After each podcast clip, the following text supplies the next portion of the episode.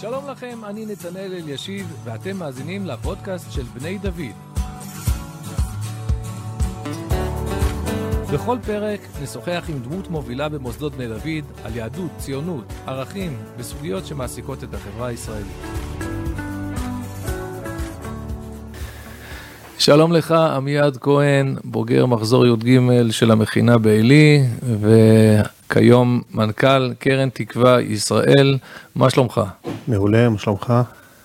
ברוך השם, אני בסדר. אה, קרן תקווה, עוד מעט נדבר על הקרן ועל הדרך ש, שאתה עברת, אולי בתור גילוי אה, נאות, ראוי שאני אגיד שזכיתי להשתתף בכמה מהפעילויות של הקרן, אני אה, השתתפתי בתוכנית לימוד לרבנים שאורגנה על ידי הרב חיים נבון.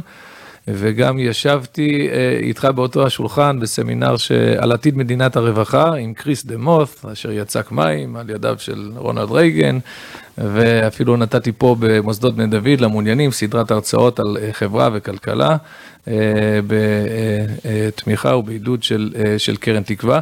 אז עוד מעט נשאל אותך מה זה הקרן למי שעדיין לא שמע, אבל לפני כן, אולי אתה יכול לתת לנו קצת רקע, הדרך שאתה עברת מאז שלמדת כאן במכינה ועד היום, וכמה, ומשם נתגלגל לדבר על הקרן עצמה. אז בקצרה, גדלתי באפרת. אמ, הייתי בכיתה י"ב בשלף בקריית שמונה. שלף זה שמיניסטים לשמיניות לערי פיתוח. זאת כן. אומרת שכיתה י"ב אתה עשית ב... בעצם סיימתי את רוב הבגרויות בא', אתה הולך להתנדב שנה, ואחר כך בכיתה, אמ, סיימתי את השנה של השלף בקריית שמונה, ושם אמ, נכנסתי למכינה בעלי פה אה, לשנה, במחזוריות ג'. סוף היה שנה... היה ברור לך שאתה מגיע לכאן? לא, ש... לא היה לי מושג מה זה, אבל uh, כשהייתי מדריך במחנה סיירים, אז uh, רוב הצוות היה חבר'ה בוגרי עלי, והסתכלתי על החבר'ה בצוות ואמרתי, ככה אני רוצה להיות כשאני אהיה גדול. איזה יופי. ואז uh, אמרתי, איפה למדתם? שאלתי אותם, אני יכול להגיד את השם של הבן אדם שהיה הרכז של הרובע שלי, ולא משנה עכשיו, אבל יש את הבן אדם, מכיר אותו, יודע מה הוא עושה היום, פגשתי אותו לאחרונה, השם שמור במערכת, ואמרתי, ככה אני רוצה להיות כשאני אהיה גדול. ושאלתי אותו איפה הוא למד, הוא אמר לי בעלי, אמרתי, אוקיי, אני לשם, לשם אני הולך, בלי להכיר באמת את האפשרויות. מחזור י"ג זה בעצם שנת... 2000. אה, 2000. נכון, כן. בדיוק התחילה האינתיפאדה. תש"ס, זהו, אה, תקופה לא, לא קלה, האמת היא גם באפרת, אבל אה, בואו, כאילו, כן. תקופה קשה מאוד באזור שלנו. כן, וזה גם מה שגרם לי לעזוב בסוף שנה א', אני הבנתי שהולכת להיות מלחמה. לא רצית להפסיד. אני הולך להשתתף שם. אנחנו תמיד מנסים להרגיע את האנשים במרכאות, שיהיו מספיק מלחמות ומספיק מחבלים גם בהמשך, כי תמיד יש איזה קרייסס ביטחוני, ואנשים אומרים, אתה יודע, אנשים עם רוח אה, של התגייסות. כן, אז אז היה רציני. אז היה רציני, ואני באמת אה, תפסתי את המלחמה בזמן, השתתפתי בחומת מגן, ומשם בעצם שירות צבאי של ארבע שנים. איפה? התחלתי בחאן גולני, ובסוף השירות שלי מפקץ אה, לוחמים בחאן גולני, עשיתי הסבה לאגוז. אה, הייתי שם סמ"פ והייתי אמור להיות מ"פ, אבל אז uh, החלטתי שאני צריך לחזור ולהתחדש um, בישיבה, והיה גם את הגירוש מגוש קטיף, אז היה לי תאריך שחרור, והחלטתי, זאת הזדמנות לחזור לישיבה לתקופה קצרה, ונתקעתי פה ארבע שנים. ולא חזרתי לצבא, למרות שהיה לי... אז אתה למדת בעצם, אז קראו לזה הכולל? אז אז הייתי בכולל, כן, כשהגעתי לרב יגאל ביום, בי"ז בתמוז באמת, הגעתי לרב יגאל לבית. אמרתי לו, אני משתחרר. אז הוא אמר לי, אתה יודע ללמוד גמרא? אמרתי לו, נראה לי שכן. אז הוא אמר לי, טוב, אתה אצל הרב אה, בועז איז'ק אה, בכולל? אמרתי לו, אני במחלף. לא, הוא אמר לי, בכולל. ומשם נשארתי שם ארבע שנים. אה, ו... אתה מתגורר היום גם בעלי? תושב היישוב עלי, הייתי הרבש"ץ של היישוב, הייתי מזכיר של היישוב, הייתי מעורב במוצא אזור מטה בנימין במהלך אותה תקופה. הקמתי גם חברה עם שותפות, עם בוגר שאותו מחזור שלי, מחזור י"ג עם משה פרנסיס, חברה לאבטחה טכנולוגית, שאנחנו עדיין שותפים. אני פחות מעורב היום, אבל אנחנו עדיין שותפים בעסק. אתם הקמתם את החברה הזאת, שכל הנושא של אבטחת טכנולוגיה היה מאוד uh, בחיתוליו. כן. והחברה עדיין קיימת. החברה עדיין קיימת, וברוך השם מצליחה. משה מצליח מאוד, אני עוד פעם פחות נמצא שם, אבל שנים ארוכות עבדנו ביחד. אה, בשלב מסוים החלטתי שה... האפיק העסקי והביטחוני הוא מאוד מעניין, אה, אבל זה לא בשבילי. אה, נכנסתי לעבוד בחברה לפיתוח מטה בנימין קצת, לפתח את אזורי התעשייה של בנימין. אה, אבל באותה תקופה נפגשתי גם עם קרן תקווה. אוקיי, אז זהו, אנחנו מיד נדבר על החיבור שלך, עכשיו על זו הזדמנות למי שלא מכיר. מהי הקרן הזאת? מה הסיפור שלה? אז הקרן הזאת היא, היא חלק, היא אחת משלוש קרנות שהקים זלמן ברנסטיין. זלמן ברנסטיין יהודי, פילנטרופ אה, עשיר מאוד, שעשה עלייה בשנות ה-80, אה, ועם הרבה מאוד כסף שהוא עשה בעולם ההשקעות, הוא הקים שלוש קרנות, קרן קשת, קרן אבי חי וקרן תקווה, רובנו מכירים את קרן אביחי. הוא מסוג היהודים האלה שיש להם אכפתיות עמוקה מאוד לנצח, הייתי אומר לנצח ישראל, לעתיד העם היהודי, מזכיר אולי בזה את האנשים כמו הזוג, בני הזוג אדלשטיין, אה, אדלסון, סליחה, כן, אדלסון, כן. נכון, זה ה drive העיקרי כן, שלו, הוא, עתיד העם היהודי. צריך לזכור שהוא לא התחיל שם, אלא המפגש שלו עם הרב ריסקין הוא זה שהניע את התהליך הזה. אמ, המפגש הזה מתואר בספרו המרתק של הרב ריסקין, ציוני דרך. כן, אז אה, מוזכר שמה, ויש לי את הסיפור מהצד השני של רוג'ר הרטוג, שמספר שזלמן סיפר לו, אבל רוג'ר הרטוג היום הוא יושב ראש הבורד, מסיים בימים אלו. אמ, הקרן קמה בתחילת שנות התשעים, אמ, כקרן שהייתה אמורה, בעצם קרן עסקית, שהייתה אמורה לקום, לעשות עסקים בישראל, ומהרווח של העסקים לייצר פילנטרופיה.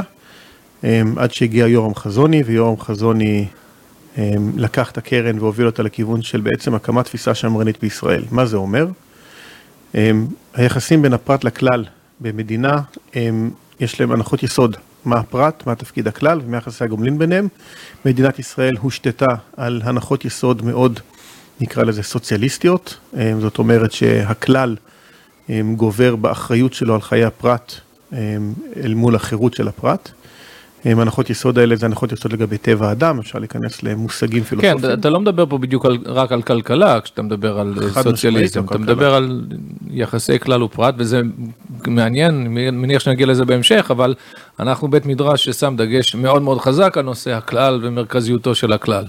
כן. ובעצם... אה, אה, אז, אז, אז יורם חזוני מוביל את הקרן לעיסוק יותר ב...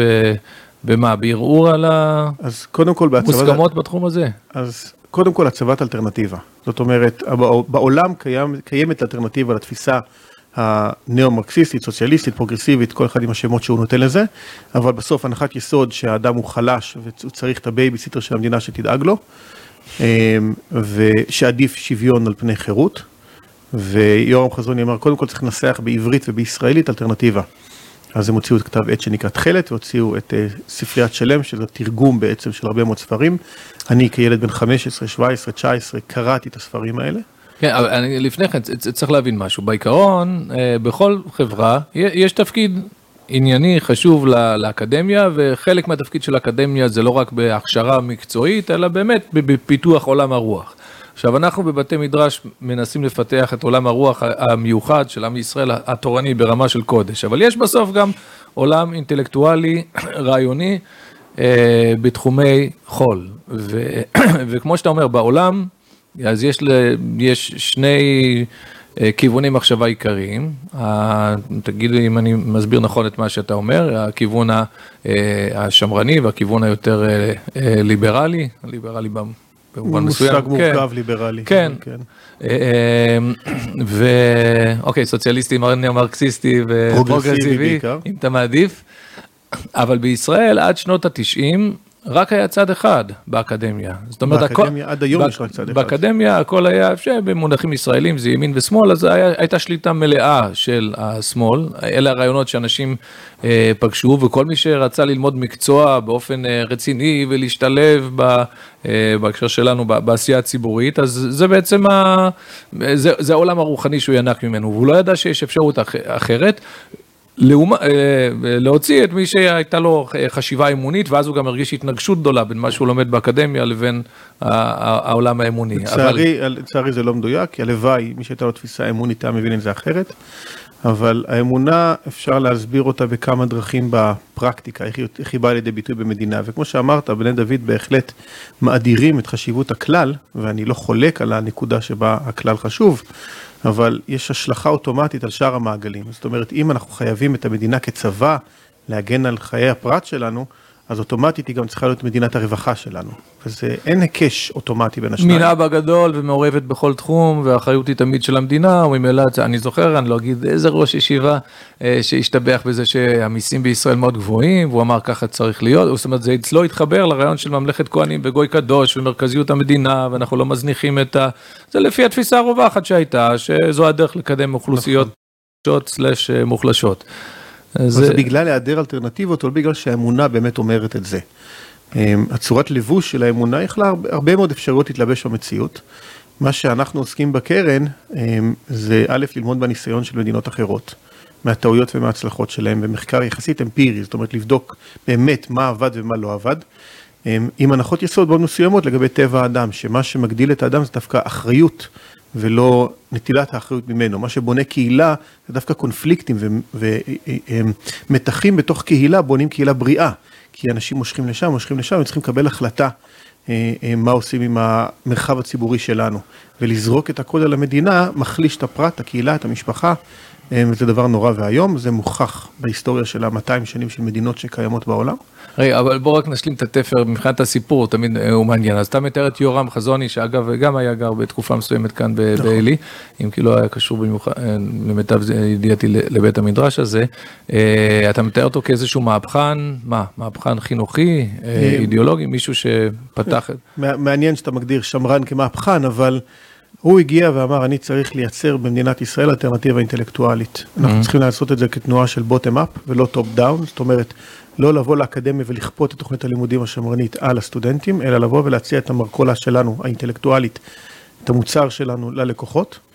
צריך קודם כל לייצר אותו. אז התחילו לתרגם ספרים ולייצר מאמרים שמנסחים ברמה האינטלקטואלית הגבוהה ביותר, המופשטת ביותר, זה מה שתכלת וספרי שלם שתרגמו, ספריית לוויתן, שתרגמו את הספרים הראשוניים, אדמון ברק והייק וטוקוויל ועוד המון המון הוגים. אלה שמות שבכלל לא היו מוכרים בארץ, למרות שבעולם הם ממש בשורה הראשונה של ההוגים. נכון. אז בסדר, אז הוא עושה להם גאולה, אה, אפשר לקרוא לזה כך. אתה בגיל 15 מתעניין בדברים כאלה? יש כן. אנשים מבוגרים שמאזינים לנו עכשיו וגם היום זה לא מעניין אותם. אתה בגיל 15 כבר מתעניין בכל זה? אז אני זכיתי באבא במשפחה, אבל בעיקר באבא שלי שחינך אותי לקרוא הכל. אמ, ולאימא שהביאה לי את הדרייב לכבוש את העולם, ופשוט קראתי כל מילה שהייתה מולי. אמ, נכבשת?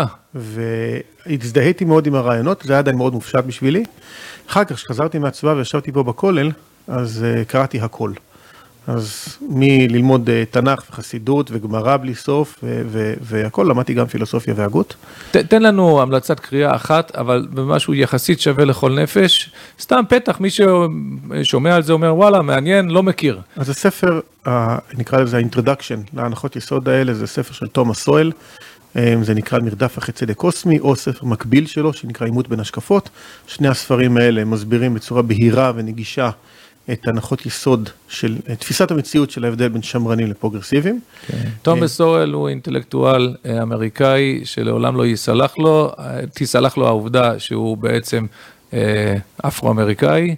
ולמרות זאת הוא חזק מאוד ב, בימין הכלכלי. כן, והאמת שהוא חוגג, כלל... אם אני לא טועה היום, בימים האלה, יום הולדת 91.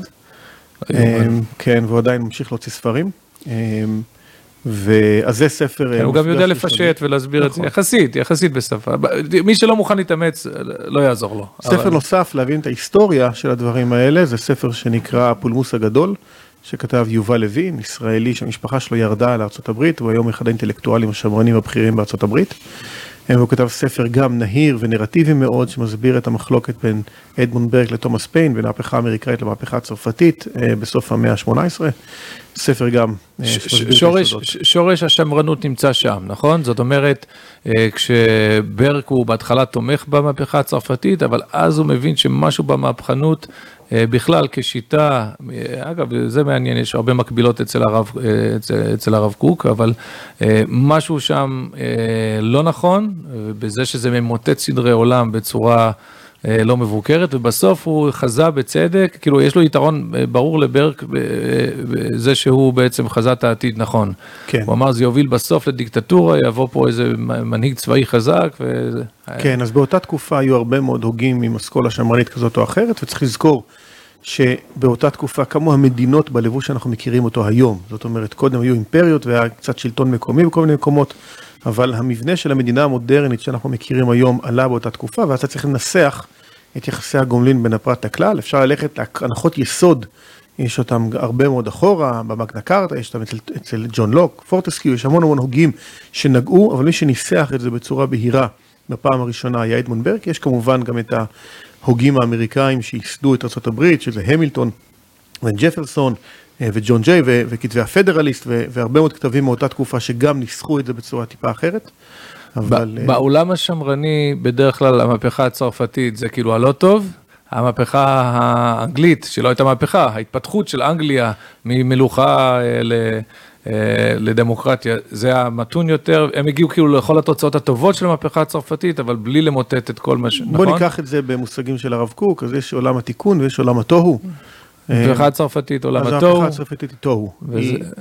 והאנגלית עולם התיקון. איפה אתם ממקמים את המהפכה האמריקאית שם? למה יותר? ברק עושה את זה בצורה ברורה, הוא מסביר שזה תיקון, כי היה שם 150 שנה של שלטון עצמי שבא לידי ביטוי אחר כך ברצון לריבונות עצמית, ומה שהבריטים ניסו לעשות זה לכפות עליהם מיסוי בלי ייצוג. בסדר, זה היה הקונפליקט שם, כן. אז הם אמרו, זאת אומרת, אנחנו רוצים להיות ריבונים לעצמנו, ודווקא הקונפליקט שהם יצרו בניסיון לכפות מישהו מרחוק שמנהל אה, אה, אזרחים מקומיים, עורר את ההתנגדות הזאת והרצון אה, לשלטון עצמי.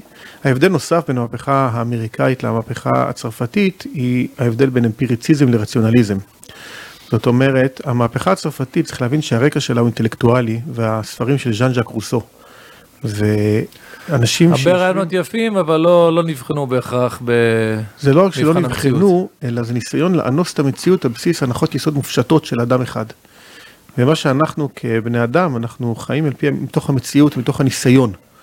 אמ, והם ניסו לשנות את השבוע משבעה ימים לעשרה ימים, ולהגדיר חגים חדשים, ולהגדיר הכל, לנסות להגדיר את המציאות בצורה רציונלית, וזה מתנגש עם הטבע האנושי של שמירה על סדרים שצומחים באופן הדרגתי. איך זה קשור לשיטה כלכלית? אמ, קודם כל, הנדסה אמ, של מלמעלה למטה לא עובדת. אין, יש, כולם לומדים באקדמיה את המקרו-כלכלה ומיקרו-כלכלה. בתפיסה הכלכלית השמרנית כמעט ואין מקרו-כלכלה. מה זאת אומרת? זאת אומרת, הכלכלה נגזרת של המון בחירות קטנות של אנשים. אז מעבר לעובדה שלמדינה יש מחסור בידע, הם לא יודעים מספיק מה קורה בחברה בשביל לתת, לתמחר דברים, ואין להם את הידע בשביל לנהל את הדברים האלה. אין להם את היכולת מפגש האישי עם אנשים. קח דוגמה, לכלכלה יש שתי אסכולות מרכזיות, איך המדינה מכניסה את ההכנסות שלה ואיך היא מוציאה את הכסף שלה. אז במכניסת ההכנסות, אז פעם חשבנו שהמדינה צריכה לנהל את המפעלים והיא תוכל לסדר את הכל. אז את זה ירדנו כבר, זה קומוניזם, בסדר? שהמדינה מנהלת את אמצעי הייצור, היא בעלים של אמצעי הייצור, כן. מזה ירדנו. עכשיו השאלה זה איך מחלקים את הכסף. אז כמו שאמר אחד מחברי הכנסת הבכירים, אנחנו נגדיל את העוגה כמו קפיטליסטים ונחלק אותה כמו סוציאליסטים. אז את השלב הראשון, את החצי הראשון, כולם הבינו שאין ברירה, קפיטליזם מייצר ערך ומייצר שפע בעולם, וזה דבר טוב. עכשיו הנחת היסוד, בואו נחלק את זה בצורה נכונה, גם שם יש מגבלה של ידע, כי בסוף אנשים עניים הבעיה שלהם היא לא כסף. הבעיה שלהם היא גם כסף. כסף הוא ביטוי להרבה מאוד החלטות קטנות שהם מקבלים.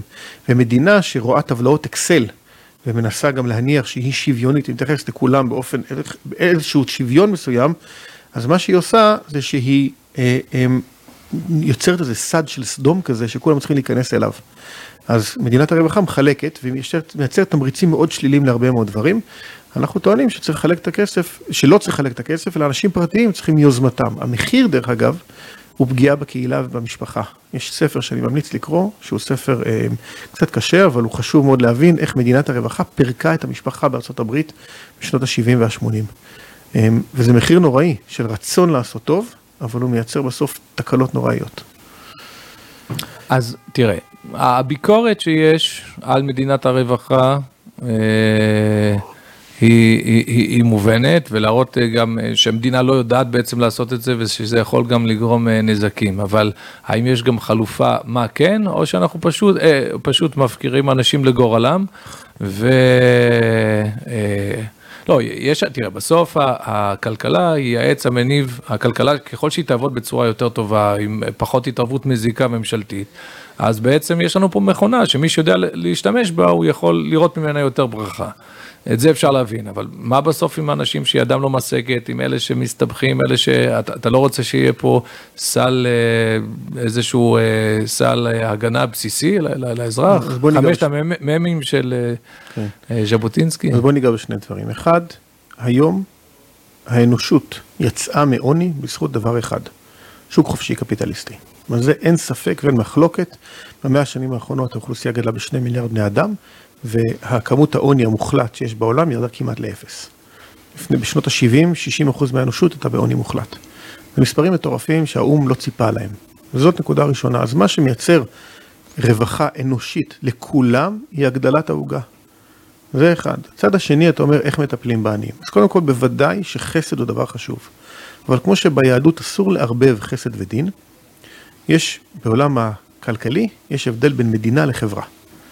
והדבר המסוכן ביותר הוא לערבב חברה ומדינה. מדינה מלשון דין וחברה זה חסד, זה בני אדם.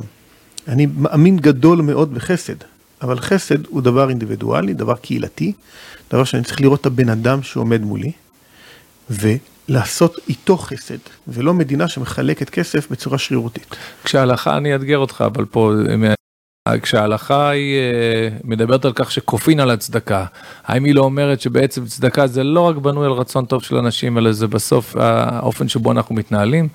או שאתה אומר שזה צריך להיות ברמת הקהילה? א', בוודאי. שכופין על הצדקה זה רק ברמת הקהילה, והניסיון להפוך את המדינה לקהילה גדולה זה לא נכון. זאת אומרת, אנחנו יצאנו מהגלות מהרבה מאוד קהילות, ואמרנו, אה, בוא נקים קהילה ענקית, שטטל אחד גדול, כן. אז זה בלבול, כי המדינה היא מנגנון הפעלת כוח, בניגוד לקהילה שזה וולונטרי. אני לא וולונטרי במדינה.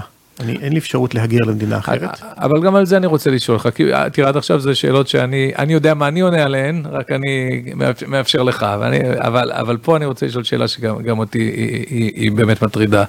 הרבה פעמים אנחנו רואים בשיח השמרני, דיבור על זה שה...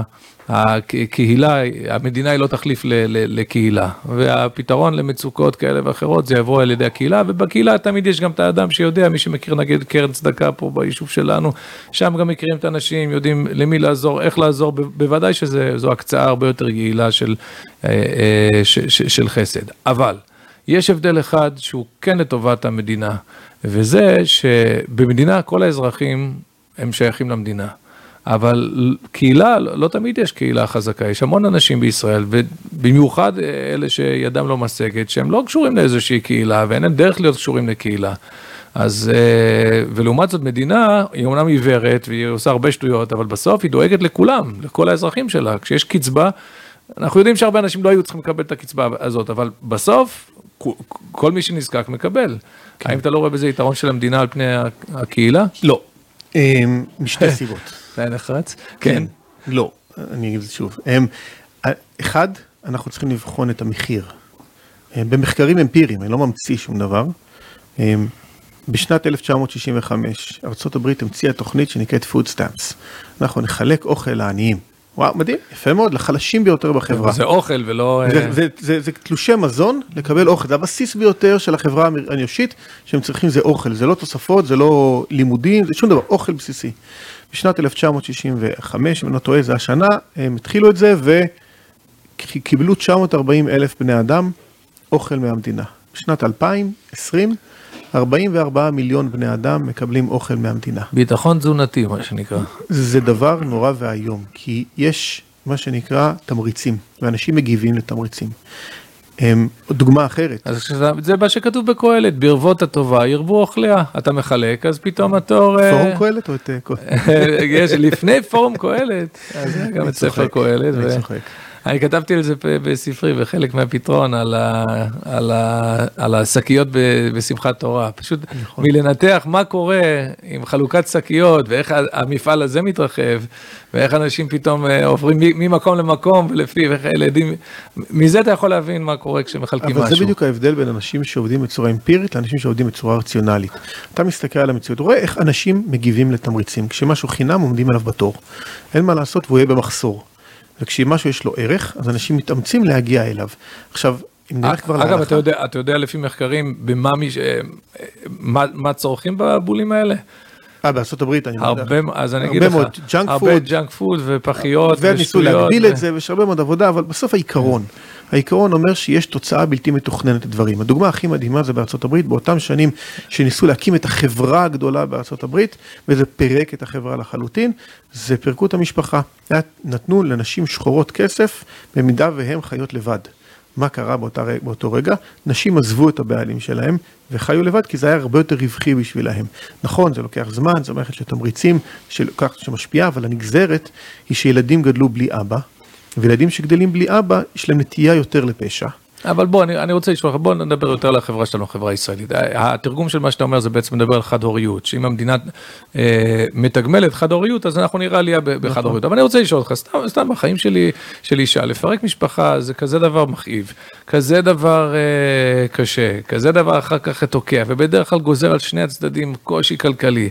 האם באמת, אה, תמריץ כזה, מי שישמע מה מקבלים פה, כן. זה באמת יגרום למישהו לפרק את המשפחה? לחלשים בחברה, כן.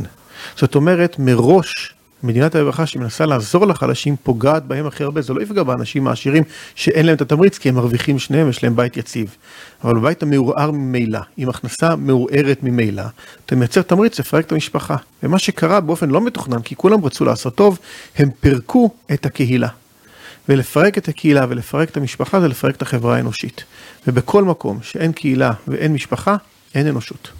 והיא נגמרת, כמו שקורה, אתה רואה היעדר ילודה באירופה, ובעצם ברוב העולם המערבי היום, אנחנו בדרך לשם, והכל מתחיל בפירוק המשפחה. עכשיו תלך שנייה לפשע, בסדר? אנשים שאמרתי קודם, אנשים שגדלים בלי משפחה, זאת אומרת, גם ילדים בלי אבא, וגם גברים לא נשואים, הנטייה שלהם לפשע היא בעשרות אחוזים יותר.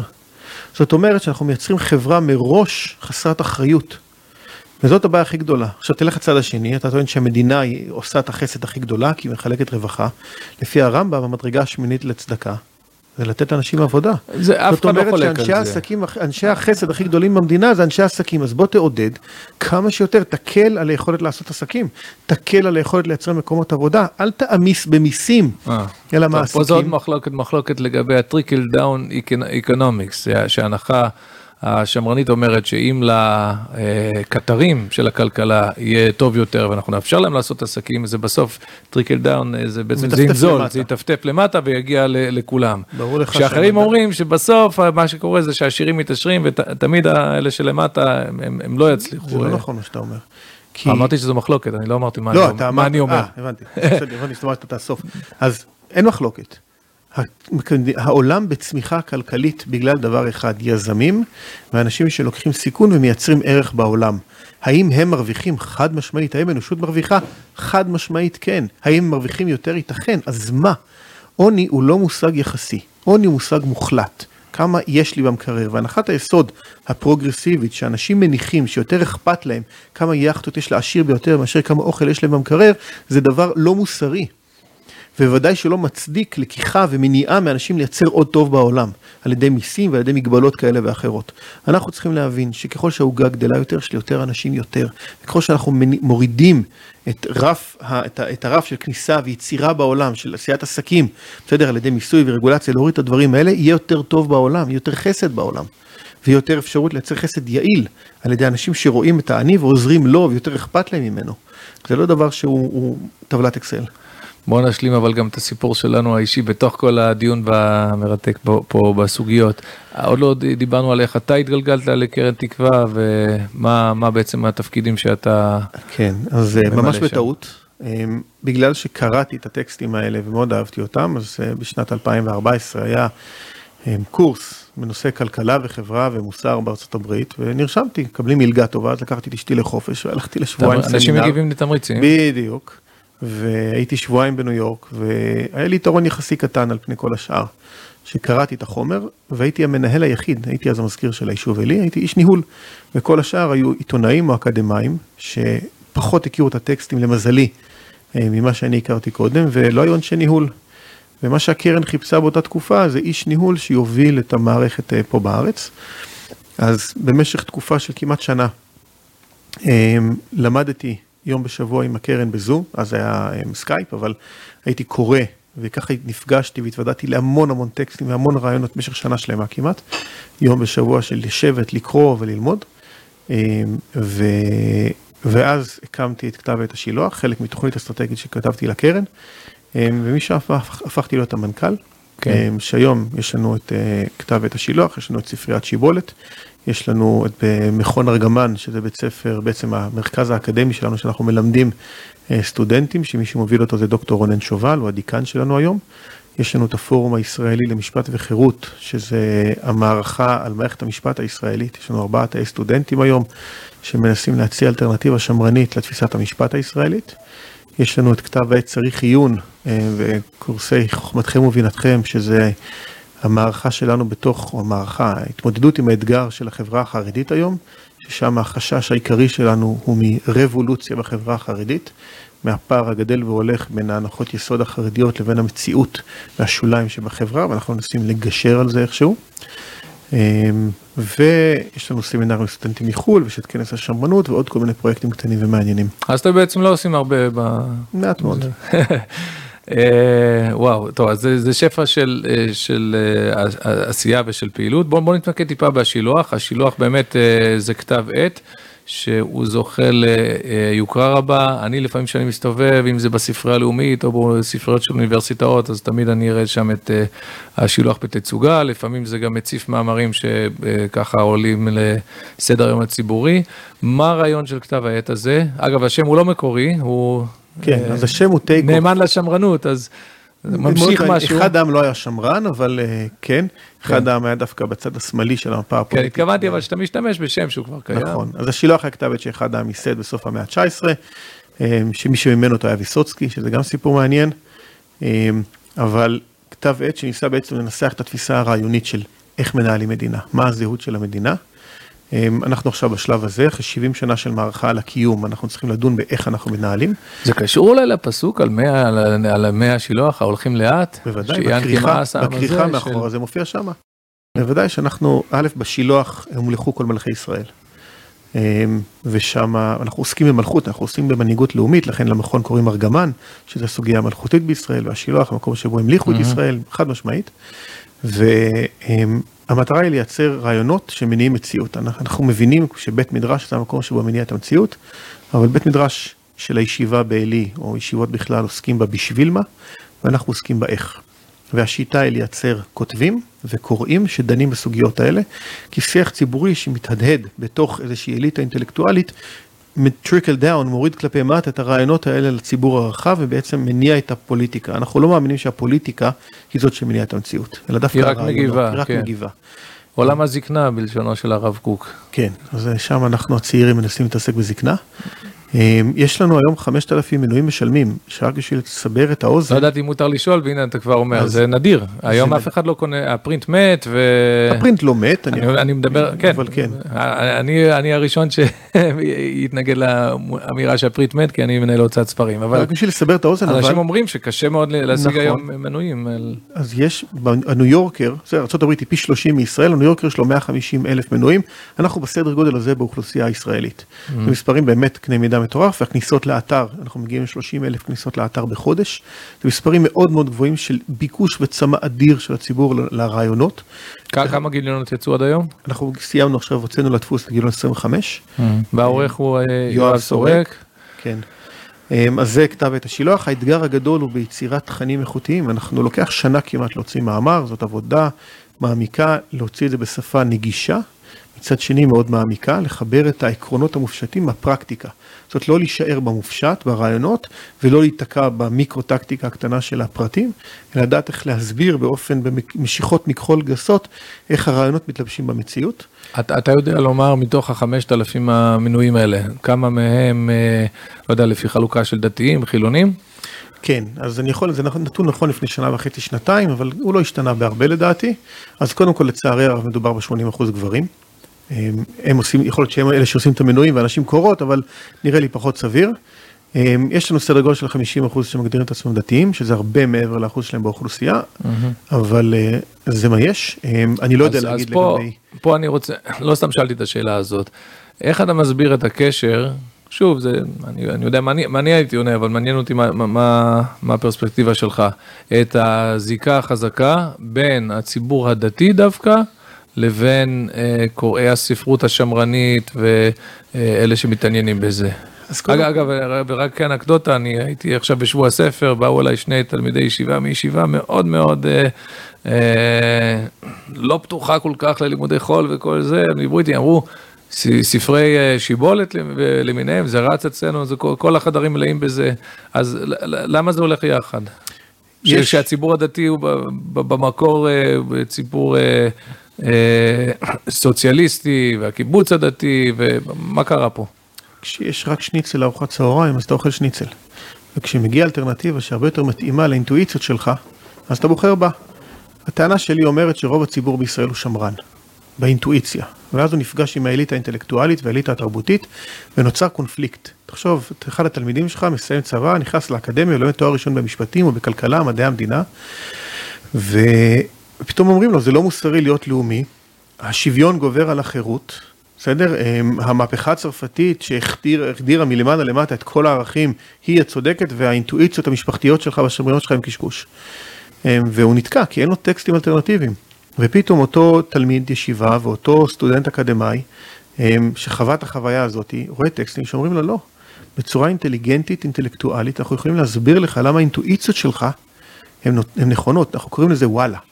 אני, זה מה ש... זה, נותנים לי מילים למה שאני מרגיש, וזה מה שאנחנו מנסים לעשות. והספרים שאנחנו מוציאים הם פשוט נכנסים לוואקום אדיר בשוק. והציבור השם, הדתי, מסורתי, הוא שמרני בתפיסת המשפחה שלו, בתפיסת הקהילה, חשיבות של אלוהים בחיים של האדם. אנחנו מאמינים בזה מאוד, לא משנה איך אתה מגדיר את המושג אלוהים, לא משנה כמה אתה מקפיד ברמת הפרקטיקה שלך, אבל הנחת היסוד שיש משהו גדול יותר מהאינדיבידואל, הוא דבר חשוב מאוד. ולכן יש לך ערך גם לנצח, זאת אומרת לילד ילדים, יש לך ערך למשפחה, יש מושג של ברית בחיים שלך, יש מושג של אחריות, בניגוד לתפיסה הפרוגרסיבית. זאת אומרת, כל המעגלים האלה כקשורים, הכלכלה והקהילה והמשפחה והולדת ילדים, ואלה בעצם אה, בדיוק הנקודות, ה, לא יודע, כאובות, הרותחות היום, איפה שהחברה המערבית הגיעה למשבר, וגם זה כמובן נכנס אלינו, אז אתה רואה קשר בין כל הדברים האלו? חד משמעית, כי הכל הנחת יסוד של טבע האדם ויחסים בין הפרט לכלל. תגיד לי בבקשה, אבל אתה בעצם אומר שהשמרנות היא הפתרון לבעיות שלנו. האם אין גם איזושהי אינטואיציה באדם? לא יודע, שמרנות זה נשמע לאנשים כבעצם אה, להישאר בעולם העבר, משהו מיושן. אה, הגדיר את זה פעם אה, ידיד חרדי באוזניי, הוא אמר, אנחנו יודעים שהרכבת עפה קדימה ואנחנו על הרכבת, אז מה שאני יכול לעשות, לדאוג, זה לפחות להיות בקרון האחרון. יום אחד גם לי סמארטפון, לא יודע, כמה שיותר שנים להחזיק בלי זה. יום אחד גם לי אינטרנט, כמה שנים, יותר שנים, זה בעצם כאילו להישאר מאחורה. אין לאנשים נטייה טבעית ובריאה אפילו, הייתי אומר, של, של התחדשות ולחבק את העתיד ולא לא להיות מיושנים. שמרנות זה מיושנות? לא. יש uh, מחלוקת בתוך האסכולה השמרנית. אחת אומרת שזה באמת uh, לחיות לאט, לחיות בהילוך ראשון, אני קורא לזה. אנשים שאומרים, תשמע, הקדמה תתפוס אותי, אבל אני מוכן לחיות בהילוך ראשון. התפיסה השמרנית שאני מאמין בה היא תפיסה שיש לה עקרונות של הנחות יסוד, כמו שאמרתי, לגבי טבע האדם ויחסים בין הפרט לכלל. והשמרנות היא מילה שא' היא בינלאומית, שהיא פשוט קונטרה למילה progress. ב-1912 הקים אה, טדי רוזוולט את המילה, את הפרוגרסיביות, בסדר? שהיא מבוססת כמובן על ז'אן ז'אק רוסו ועוד אחורה. אמ, והיא מניחה שעצם הקדמה היא מוסרית. והנחת היסוד השמרנית אומרת לא. אפשר להתקדם לאחור, שם של ספר שהוצאנו. זאת אומרת, הקדמה היא מייצרת בעצם רגרסיה באנושות. אנחנו אומרים, קודם כל, אנחנו לומדים מהניסיון האנושי. זאת תשובה ראשונה. תשובה שנייה אומרת שכולם שמרנים בתחום שהם מבינים בו. בית המדרש הוא שמרן באיך שהוא מתנהל, בתי המשפט שמרנים באיך שהם מתנהלים, כלכלנים שמרנים באיך שהם מתנהלים, כל אחד, אחד לא שמרן. אוהב, אף אחד לא אוהב שמזיזים לו את ה... גם ההסתדרות היא שמרנית ו... מאוד בצורה שמתנהלת. כולם בעד רפורמות אצל השני. בדיוק. ו... אז אני אומר, קודם כל זה דבר טבעי וטוב. אני נגד מהפכנות באופן עקרוני, אבל אני בעד תיקונים, ולכן, כמו שאמרתי, אני, אם הייתי קורא לתנועה הזאת בשם שהוא יותר קליט, זה תנועת התיקון. עכשיו, זה לא כי המציאות מקולקלת, כי יש תיקון מתמיד. כל הזמן באיזשהו וקטור של x פלוס 1, כמו תיקון המידות. ו, והמציאות, האדם הוא חסר, האדם, המצב הטבעי שלו הוא עוני, מחסור, רעב וכאב, והאנושות הצליחה בתהליך ארוך מאוד של אלפי שנים לתקן את זה. ולהביא את האדם למקום שיש לו פחות כאב והרבה יותר הצלחה ושגשוג, ואנחנו חיים בעצם בשיא הגבוה ביותר של האנושות, ואנחנו נשענים על אלפי שנות היסטוריה, שאנשים עמלו קשה מאוד כדי שאנחנו נגיע. והחירות שיש לנו היום היא לא מובנת מאליה, והשגשוג הוא לא מובן מאליו, ואנחנו צריכים לוודא שקודם כל מה שהביא אותנו לשגשוג הזה, שומרים אותו. והקדמה אסור שתפגע במה שיש לנו. אז הפרוגרס, ההתקדמות היא לא ערך בפני עצמו, אלא רק כי אנחנו מוודאים שהוא נשאר על אותו ציר של באמת התקדמות. אז לא, אני לא מאמין בלחיות לאחור, אני לא מאמין בלהישאר בעבר, אני מאמין בלהישען על העבר, וזה גם מופיע ביהדות, חדש ימינו כקדם, זאת אומרת, יש התחדשות על בסיס הקדם שהוא גם הקדימה, אז זה אותו עיקרון. הישן יתחדש והחדש יתקדש, אפשר לקשר את זה, למרות שזה, אני שוב, צריך להיזהר מעירוב תחומים מוגזם בין... אני, אני דרך אגב עושה הפרדה ברורה כן. בין השמרנות שהיא לא הפתרון להכל, השמרנות היא פתרון אינטלקטואלי לשיטה, לאיך מנהלים מדינה, אבל האתגר הגדול של מדינת ישראל היא הבשביל מה. כשאדם קם בבוקר ושואל בשביל מה אני פה, ואת זה השמרנות לא תיתן מענה.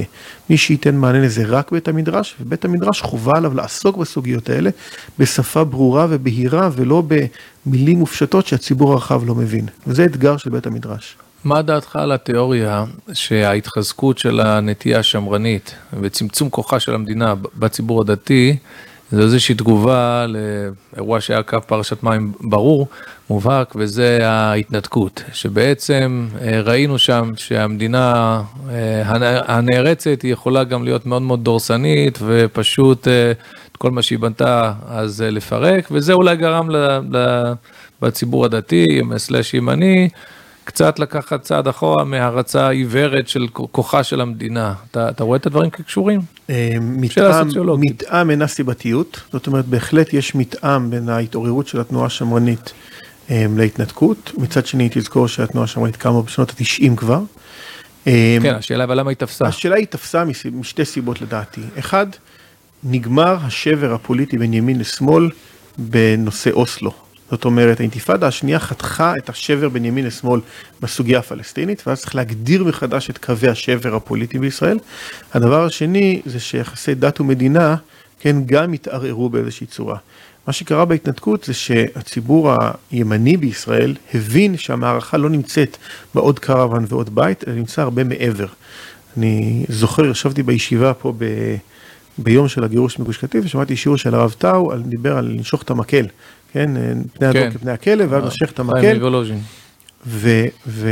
ונכון, עד עכשיו היינו עסוקים בלנשוך את המקל, אנחנו לא חשב, לא הסתכלנו מעבר למה מניע את המציאות, ובלקחים של ההתנתקות היה שהמערכה היא בפוליטיקה, וואלה, מעניין, והמערכה היא באקדמיה, וואלה, רעיונות מניעים מציאות, זה בשביל בית המדרש שנים, אבל צריך להשליך את זה גם על התנהלות של המדינה, וכשבית המדרש באלי שולח אנשי אמונה לעולם המעשה, הוא צריך לוודא שהאמונה שלהם בקודש היא סבבה ודבר חשוב מאוד, אבל האמונה שלהם באיך מנהלים מדינה חייבת להיות תואמת את זה.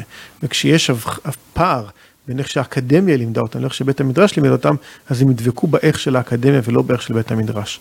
ולכן חובה עלינו לבנות את האלטרנטיבה הזאתי, ובהיסטוריוסופיה הישראלית, בסדר? זה התחיל לחלחל את הצורך הזה בהתנתקות, כחלק מהשלב הראשון זה השבר הפוליטי, והשלב השני זה המעבר ממלחמת קיום שהסתיימה בצורה זאת או אחרת בהתנתקות, סוף אינתיפאדה השנייה, סוף מלחמת לבנון השנייה, לעבר מערכה על איך אנחנו מנהלים את המדינה. חוויה של האיום הקיומי תמה בסדר גודל של 2007-2008, ומשם אנחנו חיים, ברור לנו שאנחנו בטוחים פה, ועכשיו השאלה זה איך מתנהלים.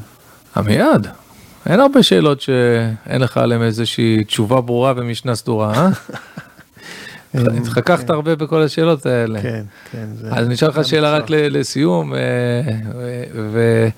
אה, והיא השאלה שבתחושה שלך, אתה יותר אופטימי היום או פסימי לגבי המחשבה הציבורית בישראל, השיח הציבורי, הכיוון שהממשלה, לא ממשלה ספציפית, באופן כללי, צועדת אליו? אני מאוד אופטימי. יש לפעמים חרדה מובנית כמעט במחנה השמרני, תשמע, אנחנו צודקים, אבל הרכבת טסה לפרוגרס ו... לא, אני מאוד אופטימי בטווח הארוך, אני רואה את הדור הצעיר, שהוא... אני אתן לך אינדיקציה. מכרנו בשנתיים וחצי האחרונות 110 אלף ספרים של שיבולת. בשוק הישראלי זה מספר מטורף, ב-23 כותרים, 110 אלף ספרים זה מספר פנומנלי, ורוב הקוראים הם צעירים. יש ביקוש וצמא אדיר לרעיונות האלה, בין אם אתה מסכים בין אם לא, יש לך היום עם מה להתעמת, עם מה להתמודד ומה לקרוא. אז אני מאוד אופטימי בטווח הארוך, הטווח הבינוני והקצר זה פחות מעניין כרגע כי זה בידינו. כי יש היום את האפשרות וזה מתורגם, אבל השאלה זה מי ייקח אחריות. אני לא מאמין בדטרמיניזם, איזושהי שרירותיות כזאת של ההיסטוריה מכריחה אותנו להגיע לנקודה מסוימת. זה בידיים שלנו, ואנחנו צריכים לעסוק בזה, וככל שאנחנו נהיה חכמים יותר, נהיה ראויים יותר, נעבוד בזה בצורה מעמיקה יותר, נהיה מקצוענים יותר, זה יהיה יותר טוב. ואם אנחנו לא נעשה את זה ונפקיר את הבמה לאנשים מהצד השני של המפה הפילוסופית, אז זה ילך לשם. זה לא משהו שהוא, אין הכרח לשום מקום. תודה רבה, כל מה שנגענו, נגענו רק בראשי פרקים, אבל למי שמעוניין, יש לכם גם אתר אינטרנט ויש את כתב עת השילוח ויש את הספרות הענפה של שיבולת, ואני בטוח שיש לכם עוד הרבה דברים אה, אה, שהולכים וקורמים אה, עור וגידים. ואני מקווה שאנחנו נדע כחברה ישראלית, כעם ישראל, לשמור על מה שטוב, להתחדש במה, ש... במה שצריך, לשמור על האיזון הנכון בין שני אלה. תודה רבה לך והרבה הצלחה. תודה רבה לכם. עד כאן הפרק שלנו, תודה שהאזנתם להסכת של בני דוד. אתם מוזמנים לשתף את הפרק עם חברים, נשוב ונשתמע בפרק הבא.